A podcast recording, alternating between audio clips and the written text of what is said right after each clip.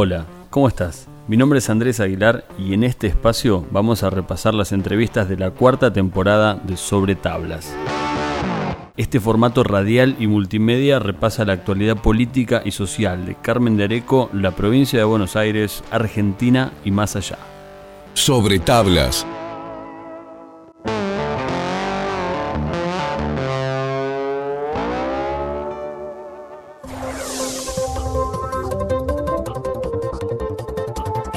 continuación, una charla con Marcela Gini, docente jubilada. Analizamos su trayectoria a lo largo de estos años en el aula y en la gestión pública. Una interesante charla en cuarentena. Gracias por aceptar la invitación. Buenas tardes, ¿cómo estás? Buenas tardes, Andrés. No, gracias a vos por invitarme. Buenas tardes, Carlos. Y muy contenta de estar acá. Nuevamente otra vez en el, en el ruedo, volviendo.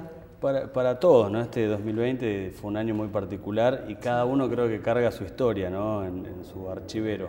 Eh, contanos cómo fue este 2020 para vos. Bueno, es como que me sacaron medio año de vida, ¿viste? Este, llegué, teníamos la primera sesión el, el 13 de marzo y llego el 12 a casa y mi marido me dice, hablé con el médico, no podés ir, no podés salir eh, yo soy paciente de riesgo, nunca tuve ningún síntoma, pero ustedes saben que de un día para el otro me operaron a corazón abierto y me pusieron una válvula en el corazón. No tengo síntomas, siempre me sentí muy bien, pero bueno, vos pensás que de esto en marzo no se sabía nada, era como hablábamos con Carlitos, un bicho grande que pisa fuerte. Entonces, este, el doctor Maceo, bueno, me dijo que no, que no podía eh, que salir y bueno, y ahí fue una reclusión completa de varios meses, tanto yo como mi marido, que también, bueno, es una persona de 67 años y tiene POC, así que era... La burbuja, literalmente. Ah, fue terrible, si venir y que el alcohol y que la fruta y qué sé yo, y bueno, mi hijo mayor que... Fue toda una situación, porque mi hijo mayor se iba el 26 de marzo a Dinamarca para hacer sus prácticas que terminaba su carrera y bueno, se quedó, colgado, menos mal, porque lo que hubiera sido estar en Dinamarca, él era una beca de un año de trabajo y de estudio, no hubiera podido conseguir trabajo, es carísimo vivir en Dinamarca, no hubiera podido hacer las prácticas de laboratorio porque la universidad estaba cerrada. Y querer volver al país en todo caso. Claro, todo, le hubiera tocado la repatriación, hubiera sido terrible. Así que bueno, se quedó viviendo con nosotros y controlándonos. Claro, la vuelta al nido, eh, pero en una situación también muy particular. ¿no? Muy particular. Vos pensás que ustedes todos se van a los 18 años y bueno, ahora volver a vivir con nosotros también volvió el más chico, dos meses, viste el famoso home bank, el, trabajo eh, por, internet. Así que tenía a todos los tres hombres trabajando con internet. Un encanto. ahí está, mientras que nos falta internet, la cuarentena es un lujo. Es un lujo. Allá en el campo nos costaba, ¿eh? Allá en el campo, viste que se va, mm. venía, bueno, pero bueno, pudieron, pudieron trabajar. Trabajaban muchísimo, te digo que fue terrible. Trabajaban de las 8 de la mañana a las 8 de la noche y sábado también, porque era todo un caos, ¿viste? Mm. Ellos que venden insumos con, con, las medidas, con el dólar que se iba para la miércoles, así que fue todo un aprendizaje en toda mi familia, ¿no? Mm. Sí, eh, el trabajar desde casa también te convierte un poco en, amo y esclavo, ¿no? Porque no tenés horario. Una cosa es voy a trabajar y vuelvo a mi casa, otra cosa es estoy en casa todo el día trabajando. Todo el día, sí, es bravo. Decir que bueno, que por lo menos podíamos estar afuera era una ventaja, ¿no? Mm. Podíamos salir, caminábamos alrededor de casa. Fue toda una experiencia, yo creo que para cada uno una experiencia increíble. Los que lamentablemente están en departamento. Mm. Eh, ha sido algo mundial, ¿viste? Yo tengo parientes afuera, tengo grandes amigas en España y ha sido para todos un sacudón, ¿viste? Un sacudón eh, de vida. Y en esto de lo que nos deja la pandemia, ¿qué pensás que queda después de esto? ¿Mejoraremos como humanidad o no? ¿Muestra lo peor de nosotros? Mira, estuve leyendo muchísimo porque leía, leía y leía. Leía y veía series.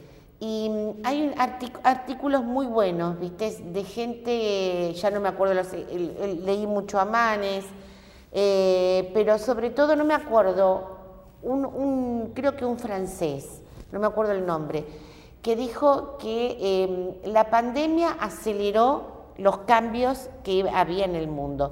Yo estos cambios del mundo de, lo vengo leyendo hace 26 años. Te puedo dar los textos que leí, eh, cambios en el mundo de Rea Powers. Eh, pensé que no los iba a ver, te digo la verdad. Y algunos medios de ciencia ficción también. De ciencia ficción, tal cual. La novena revelación, o sea que, que iba a cambiar el comercio. Eh, se está dando. Fíjate vos que es increíble. Hasta acá en Carmen con la venta online. Es increíble, es increíble cómo aceleró todo. Que iba a haber cambios en la, eh, bueno, en la economía, que cambios en el trabajo, mm. que la gente iba a tener, iba a trabajar todo por la informática y iba a tener más tiempo después para su vida personal. Fíjate vos que estas transiciones ahora se van a tener que dar, regular el trabajo no en casa. Sí, o uno veía también eh, dos, dos décadas atrás, tres décadas atrás, videollamadas o que la gente participe de eventos desde la casa. Hoy es ¿Viste lo que fue el Zoom? Sí. el Zoom, todo el mundo, al principio estábamos los viejos, que la idea, que esto, que te conecto, que no conecto. Ahora estamos todos con el Zoom. Zoom, videollamada, el meeting. No, no, increíble. La verdad que es, es impresionante como en cinco meses aceleró todos los cambios que yo había leído hace 25. Pero decía algo muy interesante. Decía que aceleró esos cambios, pero lo que nos iba a dejar la pandemia, escuchas bien, ¿eh? porque es muy fuerte, la relación con el otro. Para bien o para mal, digo, porque en, cuarentenados hay familias que han forjado mejores lazos y otros que no, porque una cosa es una mala convivencia, pero estoy todo el día afuera, y otra cosa es una mala convivencia y no puedo salir de casa. O sea, tuvimos que trabajar la relación con el otro. Como vos decís, cada uno con sus características, con todo. Esta historia de que cuidado con la gente mayor porque te contagio. Es muy fuerte. Mm. Es muy fuerte. ¿Viste? Inclusive quiero llevarlo también al, consejo, ¿no? Ya que soy una vieja que he caminado mucho. Eh, en sí lo que pasó también es un producto de la pandemia. Estamos todos muy estresados, y bueno, son chicos jóvenes, te lo puedo decir yo de vieja. Son chicos jóvenes, que hay uno que no reconoció el error, otro que se fue de mambo. Yo a esa edad no reconocí errores, te lo puedo asegurar. Mis hijos no reconocen un error. Es terrible, me están mirando, me importa un y, Y, hablamos de dos concejales que pueden ser tranquilamente tus hijos por la edad. Exactamente, si uno tiene la edad del segundo y el otro tiene dos años más que el, que el mío más grande. Yo a esa edad, ¿sabés lo que me hizo a mí reconocer los errores? La gestión con la escuela y el trabajo en equipo. Ahí vi, además me empecé a reír del error. Y otra cosa que me ayudó muchísimo a trabajar el error es matemática. Yo adoro la matemática, bueno, adoro todas las materias, pero adoro la matemática. En la matemática, cuando vos salvás el error en un problema, tenés el famoso eureka. Uy, lo conseguí.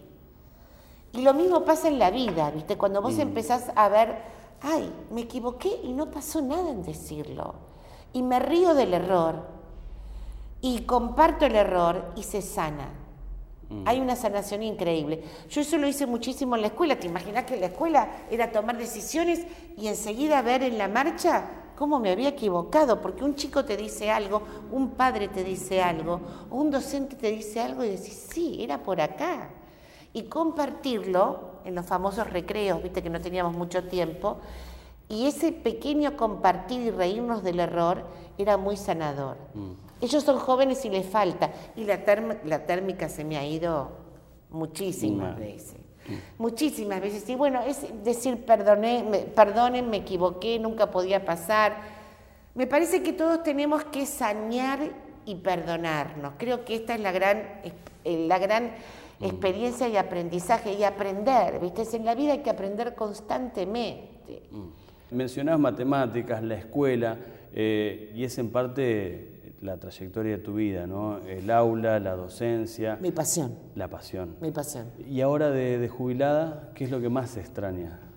No, no se extraña porque es una tarea cumplida, ¿viste? Y es una satisfacción tan grande. También la jubilación es una meta. Sí, la jubilación es una meta y siempre hay otras cosas. Yo tengo de la, de la docencia un camino muy, muy recorrido y con mucha gente muy sabia y me quedaron mis amigas, que son todas las que rendíamos para directoras juntas, hay una que ya no está, pero está. Eh, y bueno, tenemos esa conexión y prometimos no hablar de escuela, ¿eh? no hablamos de escuela, sí por ahí los aprendizajes de escuela, las cosas que pasan y con humor, y eso es tan sano y tan rico, porque siempre me juré no decir la escuela de antes es mejor. Tal cual.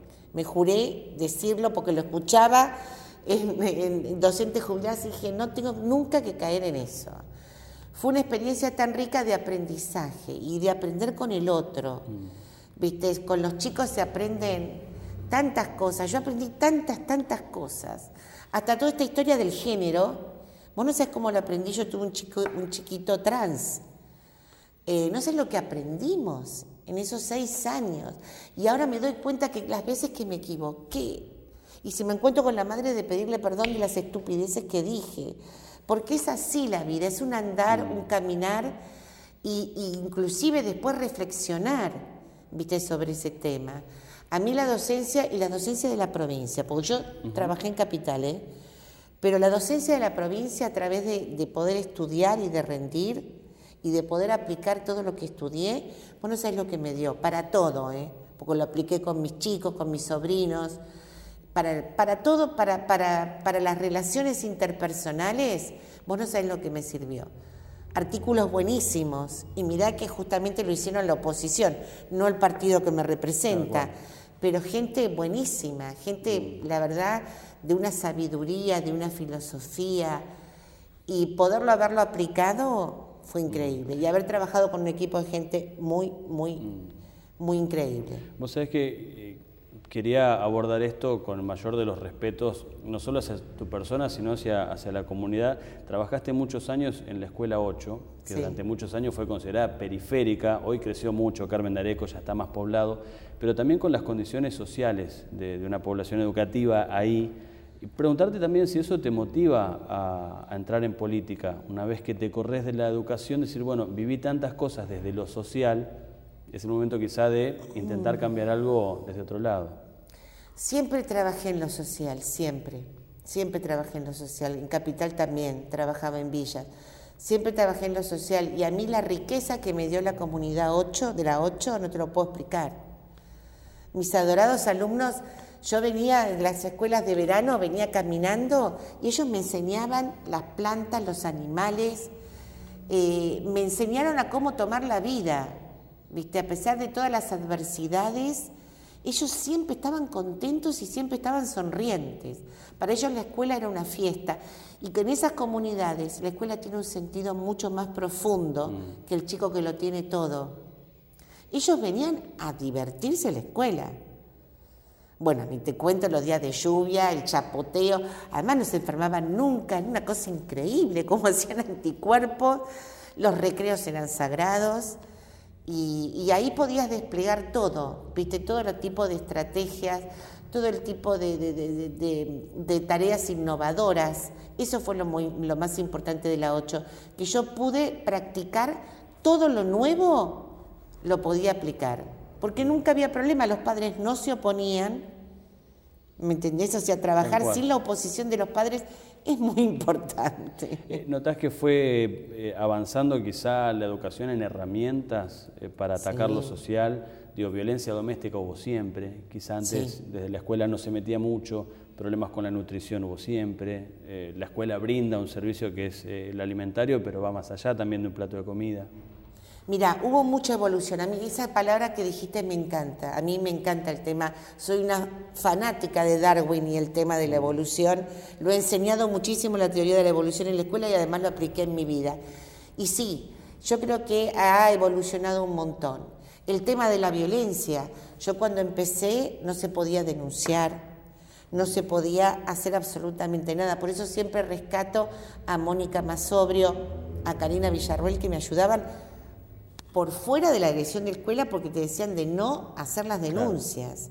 Entonces fue un trabajo y yo ahora veo, sacale la palabra empoderamiento, sacale, porque la historia es reconocer la, la fragilidad.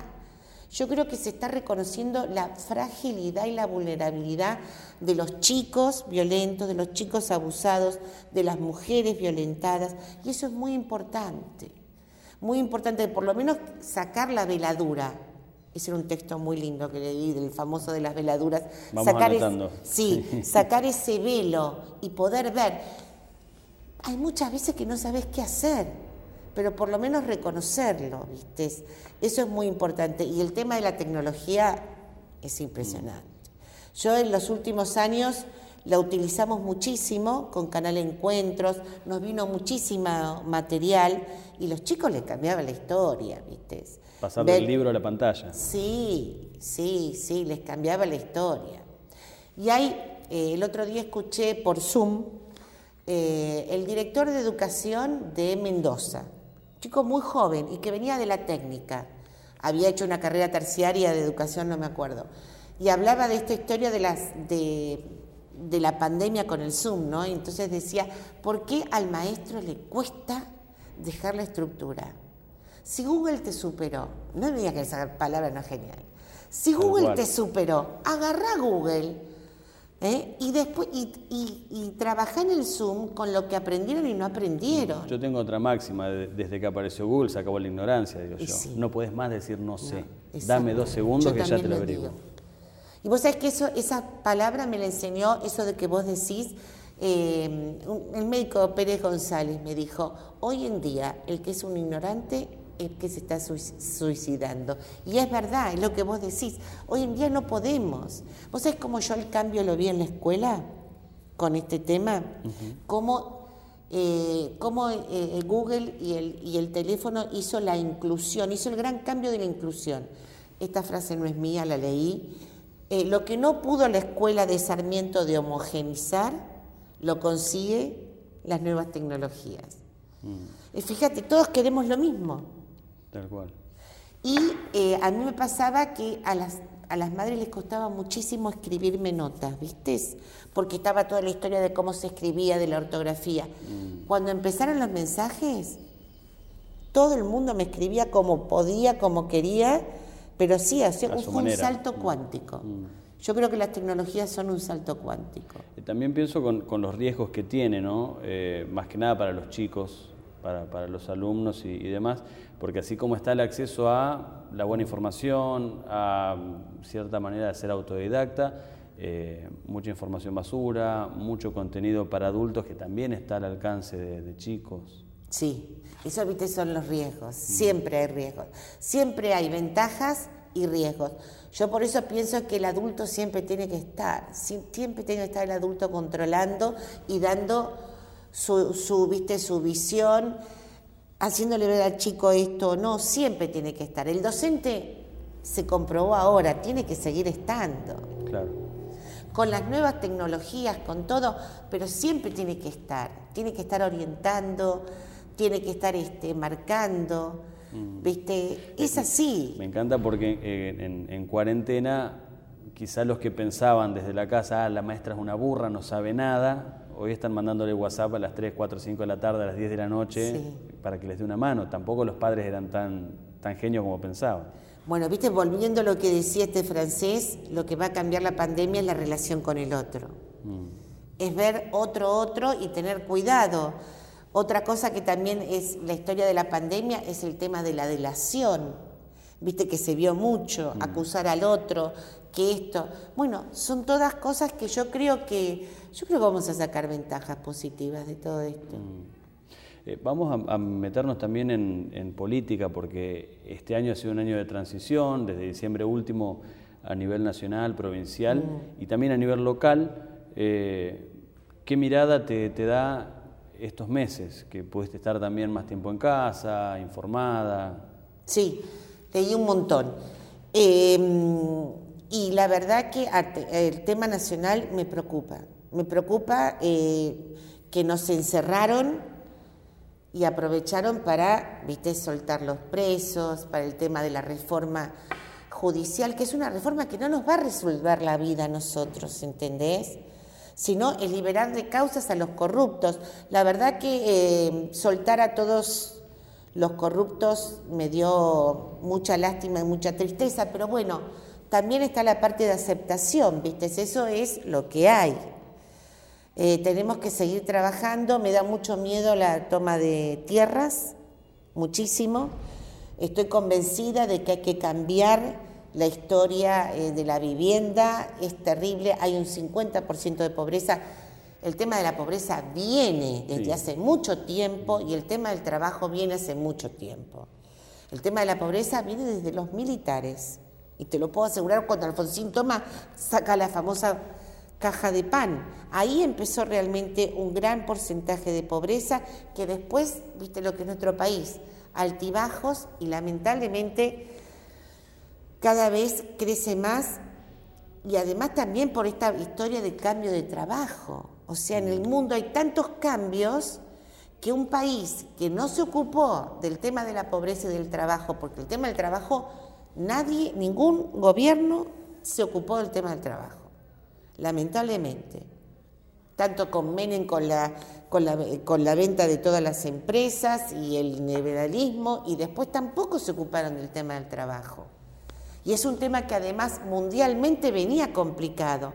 El otro día vi una película muy buena, porque veo un montón de series y películas, una película muy buena que ganó el Oscar a la película extranjera el año pasado, una película coreana, Parásitos. ¿La viste? Sí. Terrible.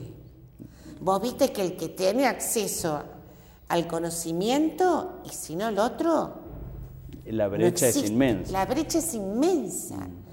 Y esto es como, viste, como vos decís, eh, es, es hacer futuro. Mm. Viste, si no damos educación, formación o profesionalismo, yo no te digo que todo el mundo tenga que ir a la universidad, pero hay que desarrollar los, este, los trabajos, los oficios. Todos necesitamos de oficio por más que hay tecnología. Tal cual. Mm. Viste, todos. Y, es realmente es grave, viste. Mm. La verdad que ese es un tema muy, muy fuerte, ¿viste? Muy, muy mm. fuerte. Eh, a nivel local, y también, bueno, todo esto se refleja lo que decís en, nuestra ciudad, pero eh, tres mandatos, 12 años de una manera de hacer política, ahora estamos en otra, cuatro años también de, Cambiemos, hoy Juntos por el Cambio, eh, que a nivel local tuvo buenos resultados, quizá por muy poco no se llegó a, a la Intendencia. Eh, que hoy son el bloque también mayoritario dentro del Consejo. No se llegó, está bien, no se llegó, hay que trabajar para llegar. Viste, yo creo que ya hay que hacer análisis perfecto, ver qué pasó. Eh, la verdad que los compadezco a los pobres chicos de que tomaron el gobierno porque es muy difícil, muy difícil después de 12 años en la cual hay un municipio devastado, no te lo voy a negar porque fue así, y empezar con una pandemia. La verdad que realmente es una carga muy, muy difícil. Sí veo eh, desde casa, viste que no he trabajado, pero la verdad que eh, veo muy bien la parte de, de, que le den al cambio climático y a toda la parte de residuos están trabajando. Eso va a llevar mucho tiempo, vos sabés que es mi bandera, así como fue la educación, ahora es el tema de, del, cuidado, sí, de lo ambiental. Yo creo que es fundamental. Lo hice también mucho desde la escuela, ¿eh? muchísimo. Claro, pero es dar el salto porque Ani Burgio con el jardín también, Marcela Sanzotera, digo, pasar de, bueno, enseñarle a los chicos, bueno, ¿cómo logramos que el cambio llegue a los grandes también? ¿no? Vos sabés, Andrés, que cuando yo empecé a tomar esta historia con el cambio, con justamente con los residuos, que hice un un curso muy bueno de la OPDS, una diplomatura en, en, La Plata, me cambió la cabeza. Me cambió la cabeza y estoy viendo que hay mucha gente que ya tiene la cabeza preparada. Yo eh, hice un curso de OPDS, no me acuerdo cuánto, hace como 7, 8 años, no prendió para nada, iban a dar, viste, cuando se promete algo y no se da, iban a prometer, eh, dieron puntaje y no se dio, cayó todo, y no estaba lo que es la masa crítica. El año pasado fui al otro curso de OPDS que hicieron en, en la escuela de Cali Villega y me impactó.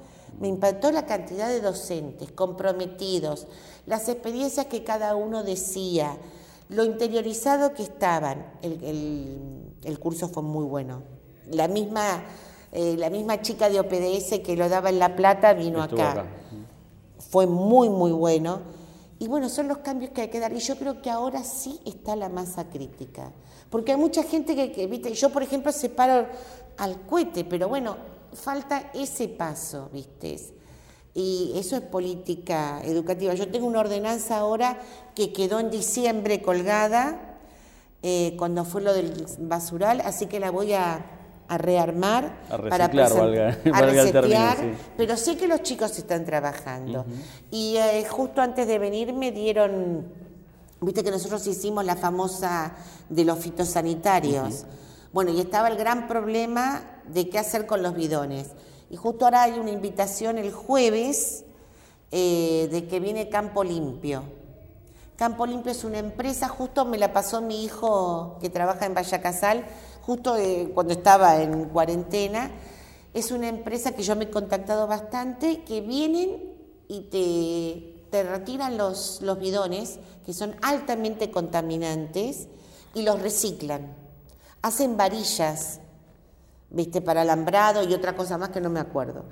Eh, hay una charla el jueves. Bueno, eso es un gran avance, ¿viste? Empezar a hablar de estos temas. Vos sabés que yo no tenía, el año pasado hablaba de estos temas y no había foco, ¿viste? No es poner tres cajones de madera en el, en el, en el recreativo, hacer como el qué. Y después donde va a parar todo, ¿no? Exactamente. Va todo al mismo lugar. Exactamente. Por eso esa ordenanza que tengo para reciclar es buena porque se pide a través del Consejo notificar lo que se está haciendo y controlar, porque hay muchos lugares que hacen separar a los plásticos y no los reciclan y los tiran todos, entonces no tiene sentido. Hoy en día tenés empresas que están buscando eso. Así que es fundamental viste, orientarnos. Yo recién empiezo esta semana, pero me voy a acercar a, la Secretaría de, Ambiente porque es importante trabajar, viste. Sobre tablas. Si llegaste hasta acá, quédate otro rato y no te pierdas lo que falta. ¿Cómo manejaste la abstinencia estos meses? De quizá ver las sesiones, escucharlas, estar en los grupos de, WhatsApp. Fue duro, sí, sí, fue duro, fue duro, los escuchaba, quería estar acá adentro, viste, me anotaba y bueno, viste, todos nos tuvimos que, bajar un cambio y aceptar y bueno, los chicos por suerte, Nicolás, vos viste que siempre es... Eh, sabe trabajar muy bien en equipo, así que siempre me mandaba todas las, las sesiones y las ordenanzas. Y bueno, si no estoy, no opino, ¿viste? Esto es así, porque realmente fueron realmente muy generosos. Yo ofrecí tres veces dar la licencia para que entrara otro concejal, Nicolás me dijo que no, bueno, lo acepté, pero bueno, cuando el médico me dijo, yo vivía preguntándole, me dijo, bueno, en septiembre podés volver, y bueno, ¿viste? se volvió, en el, quizás cuando está más complicado Carmen de Areco, pero bueno, es como vos decís, hay vencer los miedos, mayor información, aunque no hay mm. tanta... ¿viste? Y ha ido variando tanto también. Ha ido variando tanto, ha ido variando tanto. Así que sí, bueno, mi cardiólogo me dijo de, ir con los cuidados y bueno, empecé ahora, ¿viste? Mm. Así que bueno, ahora vengo con mucha ganas. y la abstinencia la, la tenés que manejar, ¿viste? Es así, no queda otra.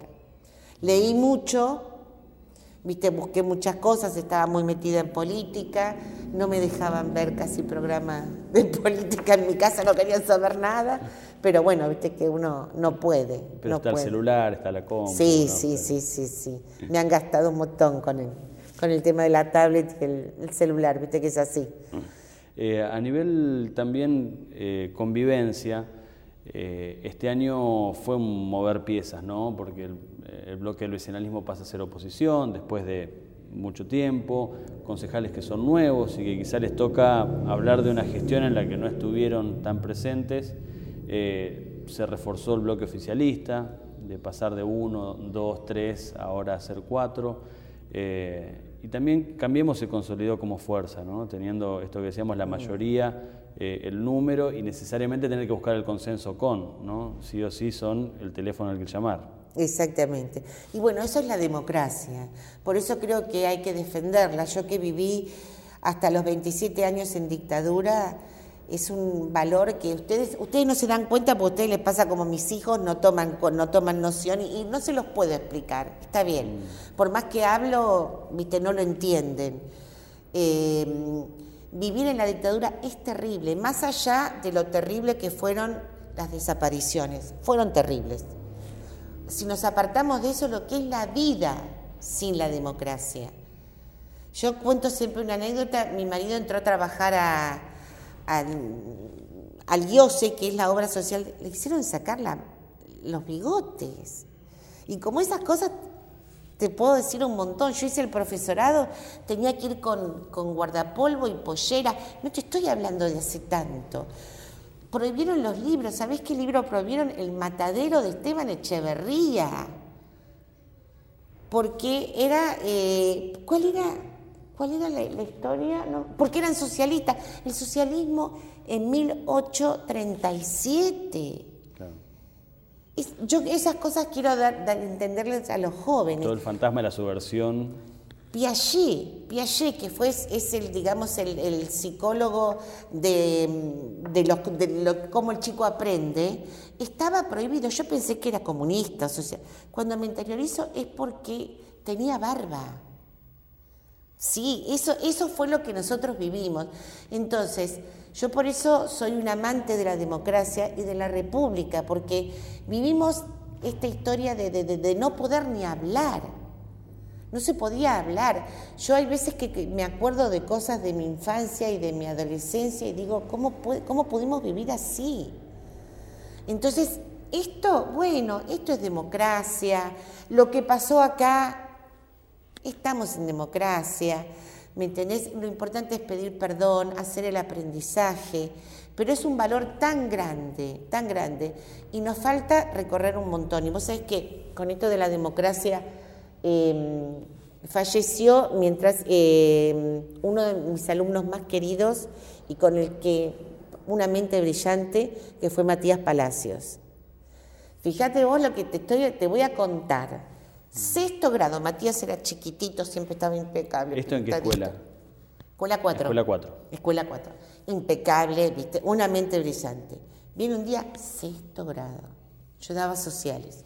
11 años más o menos. 11 años. Viene y me dice, recién, año, ya te digo, año, año 90, año 90, año 90, viniendo de la democracia, ¿viste? Con un auge muy importante, viene con el libro de Nunca Más. Ubicate, 11 grados con el libro de Nunca Más. Bueno, nos empezamos a hablar. ¿Sabe lo que pasa, señor? Dice que el problema es que en, nuestro país no es una democracia, es una tortucracia. 11 años. Eso me marcó para toda la vida.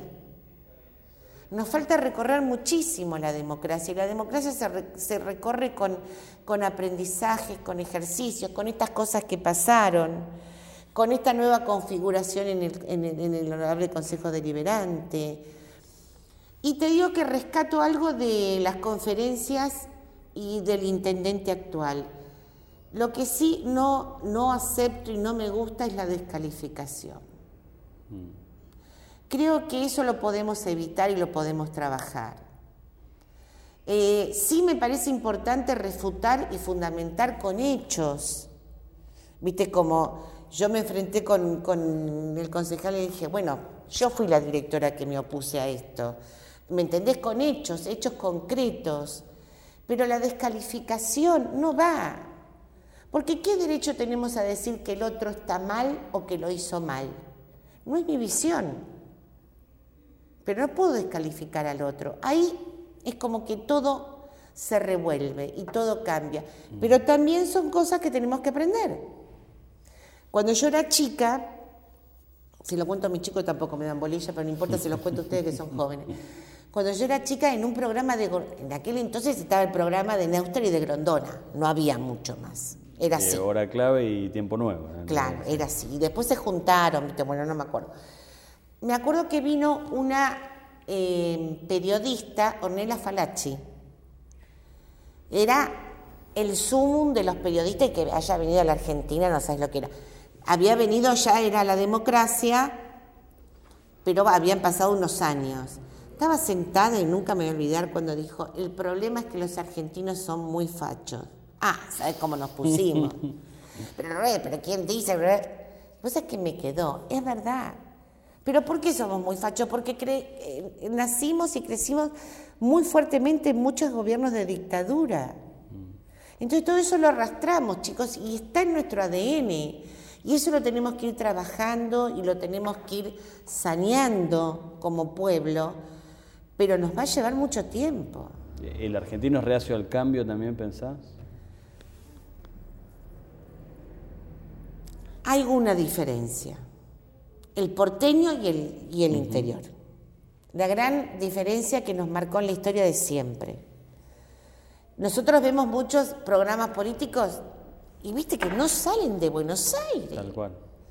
No salen de Buenos Aires. Y el que no tiene un pariente, un conocido o no fue de vacaciones a una provincia no sabe ni cómo es. Y ahora está un poco más globalizado. Cuando yo era chico no se conocía nada más que la capital. Era terrible. Entonces nos falta esa apertura. Gracias a la globalización se da, pero, viste, la verdad, chicos, lo de lo que ha pasado con, las, con los hilos bolsa es terrible. ¿Ustedes lo vieron mucho? Mm. Nada. Estamos perdiendo millones y millones de los cuales van a cobrar las retenciones. No es moco de pavo.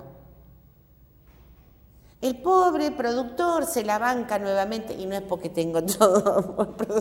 no, es porque, viene de familia. No, es porque toda mi gente trabaja con, no es productor, pero trabaja con eso. Pero he visto el tema del trabajo del campo. Otra cosa que se ha instalado ahora que a mí me duele muchísimo es, ah, viste, el hombre del campo la tiene toda clara, no trabaja y gana fortuna. Y cambia la 4x4 todos los años. Exactamente, ¿de dónde salió eso? ¿De dónde salió? Todos nosotros que nos criamos en el campo sabemos lo que es el trabajo, que ha cambiado y gracias a Dios que ha cambiado porque había que trabajar. Chicos, yo ahora escucho a mi amiga Teresa que vivió en el campo, sin luz, haciendo la manteca batiendo. Bueno, sí, eso cambió. Pero yo he visto a mi marido irse de las 6 de la mañana a las 8. Ahora lo veo trabajando en la computadora. Y sí, él está, no sabés, le agarró una depresión cuando tuvo que, que, del campo a la computadora. Ya mis hijos están trabajando con la computadora. Pero eso no quiere decir el trabajo arduo del campo, el que trabaja con, el ganado, el que hace el tacto a las 6 de la mañana con frío. Es, es, la verdad que es. No sé de dónde salen esas cosas. Por eso te digo, eh, resistencia al cambio, sí, creo que sí. Creo, eh, y no es porque esté en este partido, creo que se perdió una oportunidad.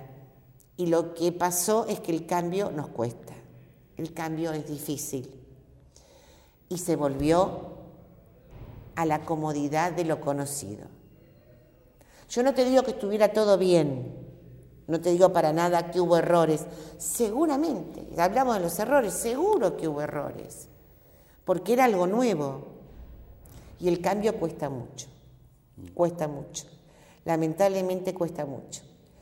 Eh, espero que podamos tener otra oportunidad, otro cambio de cambiar nuestra forma de, ver la historia. Otra cosa que se ha instalado, yo creo que el año pasado fue una, una, una guerra entre el rico y el pobre. Fue ese el tema de cómo se planteó este, las elecciones. Y es muy triste, ¿viste? Es muy triste que estemos pensando en eso eh, inclusive en la famosa empobretizar todo, en ser todos pobres. ¿Viste? Y el, tema, otro tema que me preocupa muchísimo, que si no lo, no lo trascendemos, si no lo saneamos, sí nos va a llevar a cosas cada vez más graves, es el tema de la meritocracia. ¿Cómo no vamos a, trabajar para el mérito? venimos de los inmigrantes, venimos, bueno, a mí me fascina toda esa parte, viste, de investigar. sí, sí, me encanta y he investigado toda mi familia y he aprendido un montón de cosas a través de los documentos. Eh, vinimos todos muertos de hambre. Bajamos muertos de hambre de los barcos, todos. Si vos te pones a analizar, las familias eran pocas, todos crecimos. Yo te digo que hasta en mi historia familiar es una cosa impresionante cómo al trabajo venían de albañiles y de carpinteros Y llegaron a tener, y no te lo digo para controlarme, llegaron a tener, yo es una parte de la historia de mi familia que no la entiendo, pero ahora ¿quién me la puede contar? Nadie. Ya no están.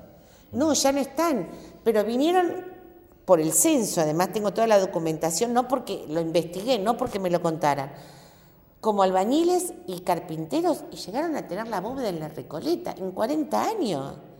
Mm. ¿Qué me hablas de, de familias patricias, me entendés? ¿Qué estamos hablando? ¿Qué estamos discutiendo? Eran constructores, aprovecharon a construir todo en la época de la Belle Époque y todo, y se nota que ganaron muchísima plata trabajando. ¿Me entendés? Entonces, esta es la historia, e, el mérito, o sea, cómo esos inmigrantes pudieron dar vuelta a la historia trabajando, mandando a sus hijos a estudiar, capacitándose, trajeron oficios que acá no había.